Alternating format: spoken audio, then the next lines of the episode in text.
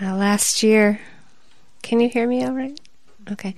Last year, when I left um, Hollyhock to continue on uh, to teach another weekend and two week retreat um, at IMS Insight Meditation Society, um, the winter had been cold enough that I knew I might be able to make it to this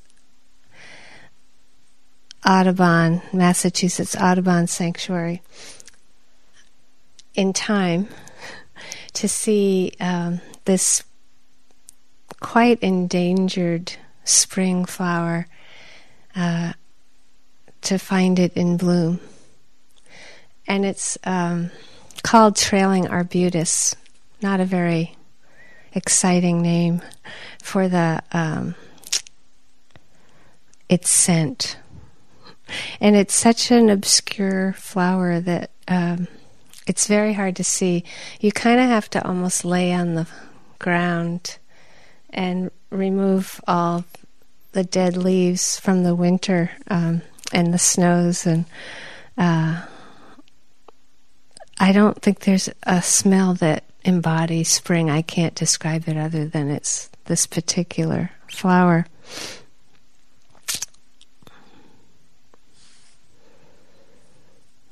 I worked at this place, the sanctuary. Well, actually, I worked nearby. I worked as a um, wildflower expert uh, in 1971 and 1972. It was a camp in the summer, an Audubon camp. Um, and over the years, sometimes I had the opportunity to go there.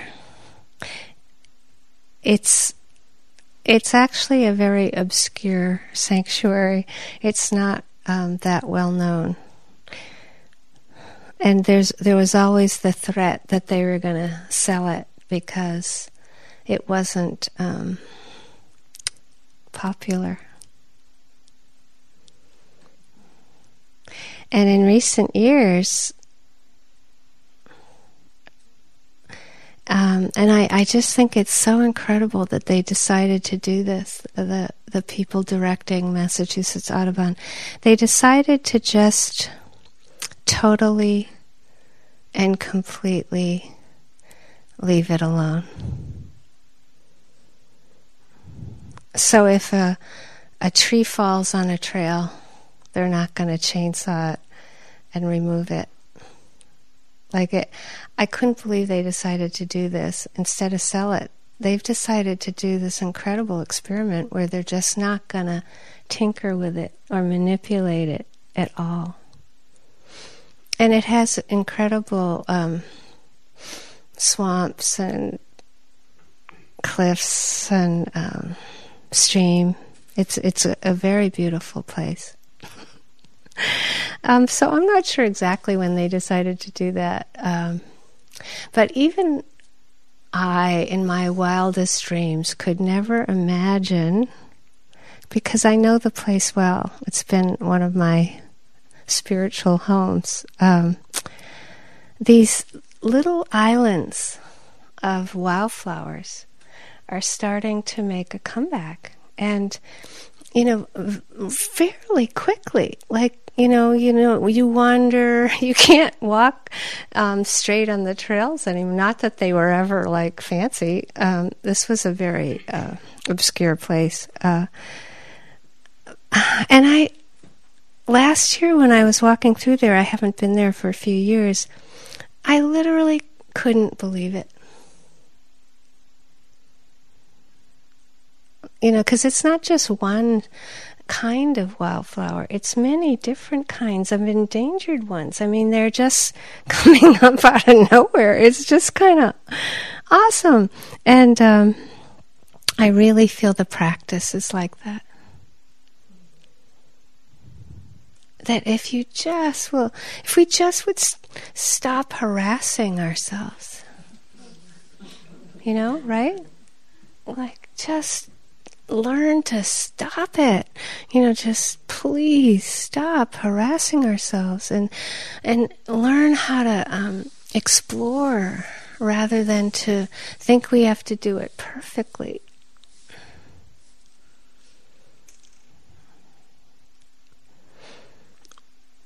There were many gifts that um, studying with Sayadaw U Pandita for many years. Um, because he was extremely hard on me. Uh, but um, one of the gifts was that he pretty much made me make every mistake you could possibly make in meditation. And then he would um, really not be nice about the, you know, the endless mistakes I made. It was like a massively intense behavior modification program. But um, once I understood the method we were doing, it got a lot better. Uh, and, uh, you know, he came from a pre medieval psychology, so of course that's what he knew to do. But I think that. Um, when I look back, the level of trust that I got in my practice for um,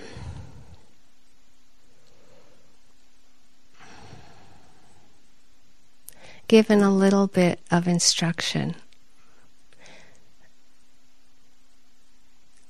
and then letting me do all these things that actually didn't work well.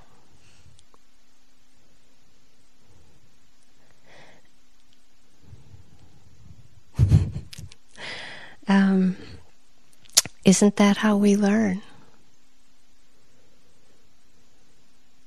Really, by exploring, being given a little bit, and then you run with it, right, and see what happens. And the other thing that he would do that was pretty amazing, again, these were long retreats, but um, we had to meet with him every day briefly. Uh, and there might be one little instruction, but it would last it seemingly forever. Like if you're on a three month retreat and you get the same, um, either nothing, just over and over nothing. You know, once in a while he would say, uh, this would be almost, if it was a good interview and not, you know, worse, but a good interview, he'd just say two words digest it. I had a month of digest it. digest it.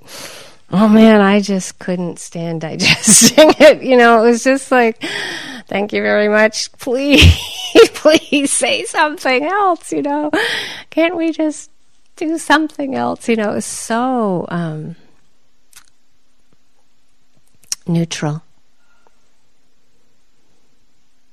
I didn't have any sense if things were going like okay or not okay, or, you know, just no uh, bad job, good job, right? Just like digest it, digest it. I didn't even know what I was digesting. You know, that was the best part of it. It would be like, are we having chocolate cake or, you know, cucumber soup?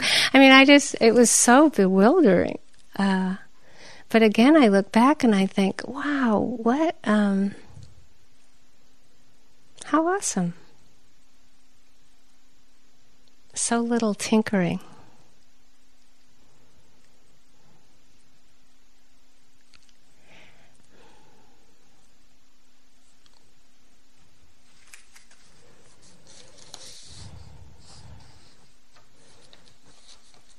So there is a kind of um, tonight's talk is going to it's going to seem like simple basics, but they're they're important. You know, so the aspects of mindfulness that we tend to forget, but you know, g- again, this reminder that the preverbal attention, for example, even if we miss it, remembering that the sound will happen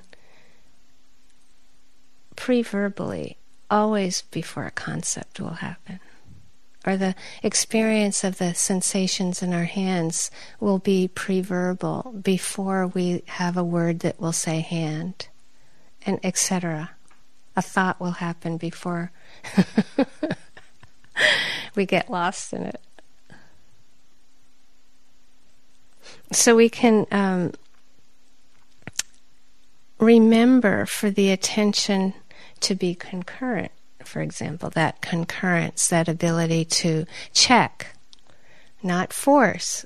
And this is something that that's hard. It's hard for us to keep checking once in a while to see if you're moving your leg or you're reaching for a fork or whatever it is. It's like do it's not to um, do it all the time, but you're with the breath or a sound, anything, laying down to go to sleep.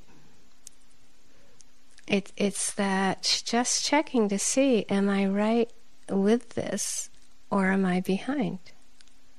Or planning, you know, are we ahead? You know, that is often just enough. For me, that practice, which I pretty much had to learn how to do myself, but for me, being aware of hearing is my easiest sense store to be mindful of. And that's where I learned the beginning of sittings. I check, is my attention behind? It would be pretty obvious. Check out with the breath. It really gets obvious. Eh, but it's so easy to slip off it. It can be frustrating um, until you learn that that's just what happens. In fact, way into a retreat, my first retreat with U Pandita. It seems like it was way into it. Might have been three weeks, but he said um, it was almost like, by the way, uh, how many do you, how many thoughts do you notice happen in the rising movement? You know, it was always like, oh, here comes another one of those questions that I'm going to answer wrong. You know, so I was like, oh, none. I was like, you know, wrong answer.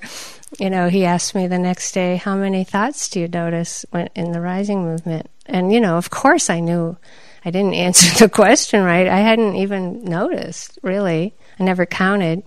And that you know, that particular sitting when I was more clear and I noticed, I answered three.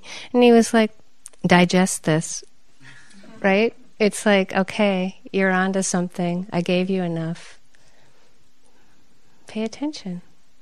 But the point of it was that actually, you would rarely ever get through a rising movement without a number of thoughts happening. And of course, that's why the attention wanders, because it's hard. And it's no problem if the, there are many thoughts. It's like that ability to um, get less bothered by them is the point, not how many happen.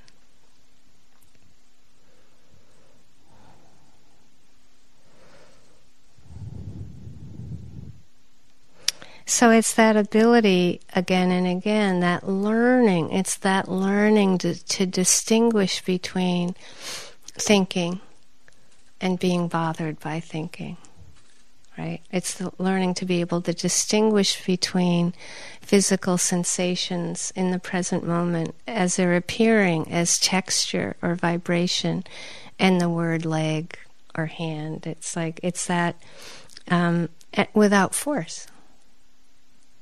So if I would check and see that my attention couldn't be concurrent with hearing, I just wouldn't expect it. I might check 10 minutes later. Just don't didn't have it. No problem. Gonna be behind. Thoughts are gonna gonna get more caught in thinking. You know, you have a sleepy sitting and you're lucky, you know, like you notice hardly anything. Okay, that's fine. That's a sleepy sitting. Not our fault.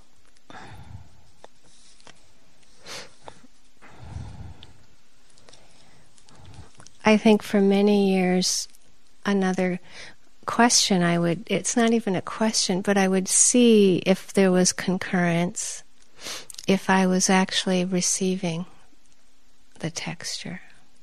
or if the attention was just hard, if it was bouncing off. Again, if if it wasn't able to be receptive, that was fine, but it, I wouldn't I wouldn't remember. It's just that remembering. It's a few little things that we do, and your ways might be very different than mine. You might have different things to kind of kind of remember. For some people, they hear the word kindness and something softens. For other people, it goes in ear, one ear and out the other ear. You see, we are all different. And it, we have to be careful also. Not some, something that works a few times isn't going to work all the time. You know, that I mean, that's what you, we often find ourselves doing more than anything. You know, so I know, you know, well, I ate this much food and I had a, I wasn't sleepy, right? So I'm going to repeat that. Or I, you know, I had so much coffee, I I was so lost in thinking it was crazy, but um, I was awake, right? Like you, you know, it's just that again, you're trying to figure out how to have the best sitting. but the energy is going to go up and down anyway. And yes, you know, there's a certain level where you start to learn a certain level of that middle path of moderation, of sleep, of food, or whatever. That that it's the moderation that's helpful, and that it, it's the moderation that's so hard. It's much easier to eat too little or too much. We all know that. of whatever. I remember um, way back. I I was born with tremendous allergies, um, and of course, when I was young in the fifties, they tell you you're going to outgrow them, and I mean, mine are getting worse. I outgrow them, but you know, I've tried all kinds of different things. You know, you sort of get discouraged and give up, and then you think, well, I'll try this new thing, and um, I had seen Dick Gregory who was a great um, African American activist, comedian. Um, I think in the real early 70s. He had just come out of fasting in jail, real thin up there on that stage, and very bright. Um,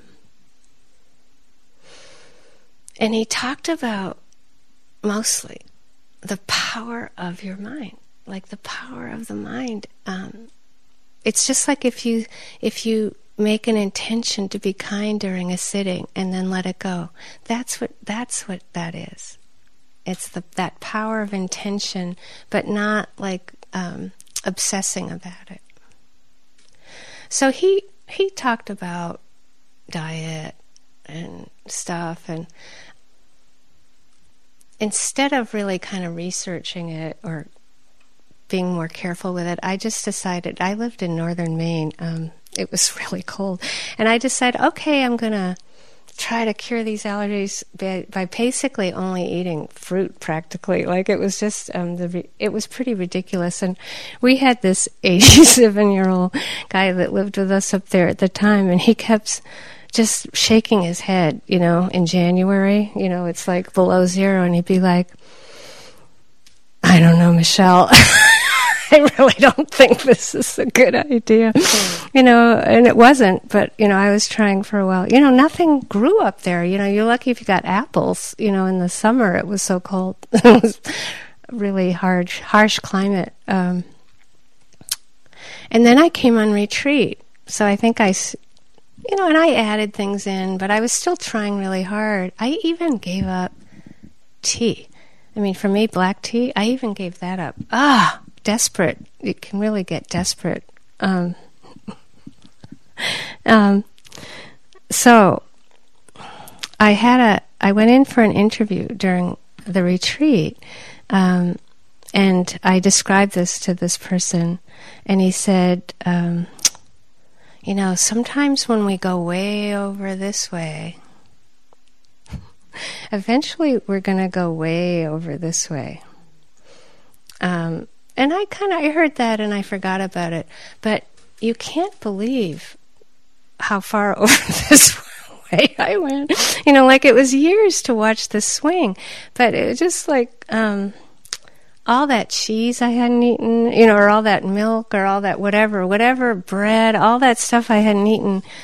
I just like really ate and I couldn't eat fruit for like years. I had just, I, you know, I, I, I still have a hard time with it. I just OD'd, you know, I just overdid it. And, um, it was incredible because all that happened, I mean, this is what's so ludicrous is that, you know, my mucus got a little clearer. No, really, something did change. I had the same amount of mucus incredible amount. But it was clear, and I thought, oh, this is not worth it. Right on top of it, not much happened. Um, not worth that level of renunciation, right? It was it was way too much. It was so hard to be go anywhere, eat anywhere. It was just it was ridiculous. But I know we all do these type of things, but the middle path, that middle path no matter what, is really hard. Whatever it is we do, you know, it's brilliant.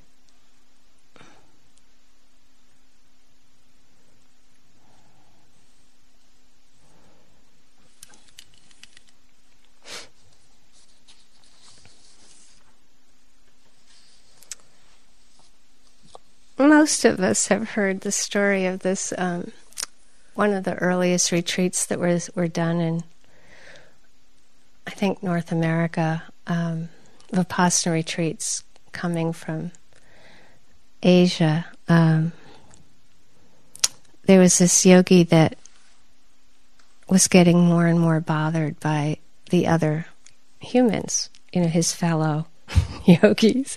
And um, he kept thinking that if he could just get away, you know, from everybody, his practice would get better and it got more intense and more intense. And he left the retreat part way and he rented a cabin in the woods by a stream. Uh, and after three days there, he found himself out in the stream rearranging the rocks so that the sound would be different.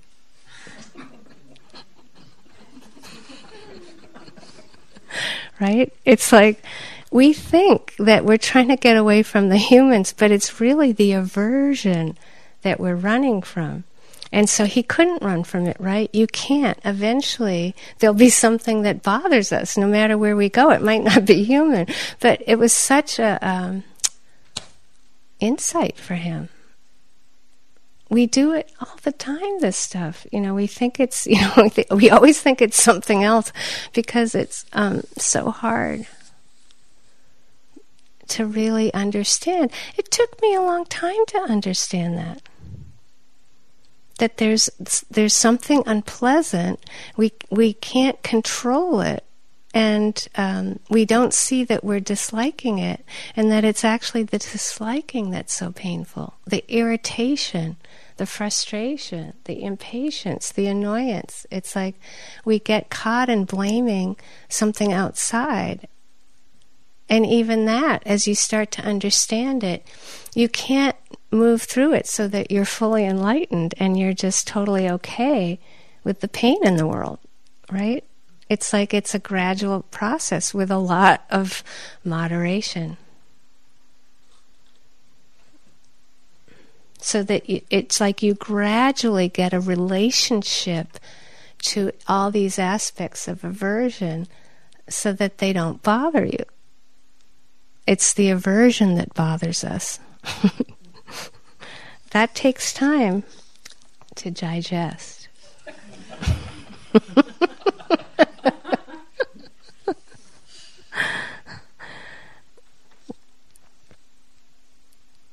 Last year at the retreat at IMS, there was a, a little more experienced um, student that asked a question in the hall.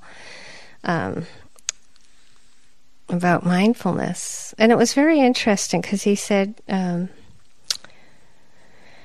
isn't mindfulness just like, you know, if I stand up, knowing that I'm standing up? If I turn my head, is it knowing that I turn my head? That's mindfulness, right? And I was like, well, you know, like that's an aspect of mindfulness, but you know, there's a lot to it. It's, you know, that's part of it. And I remember Jesse asked, you know, after I said that, like, well, you know, what what do you actually experience when you're mindful? So it was like rather than going from, well, it's, you know, do you think it's this? But just like kind of over the course of the days, you know, getting a sense of what your experience of it is.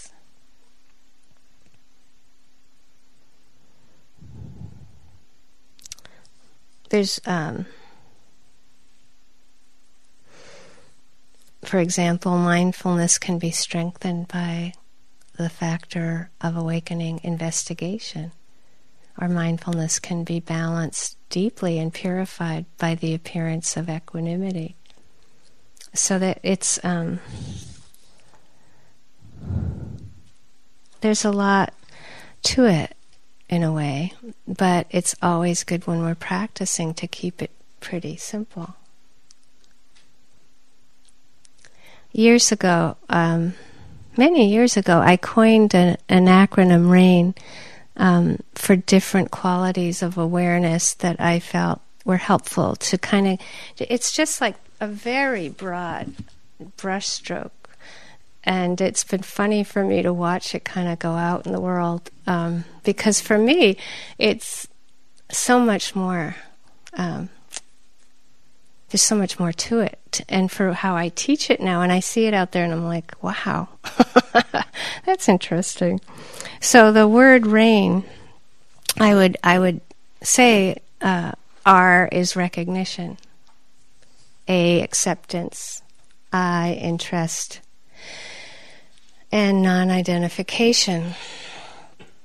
And um, what was fun for me over time was to see that I, I actually became more and more interested in also teaching the opposites of the letters, you know, the qualities. So, for example, recognition is it's outrageously important.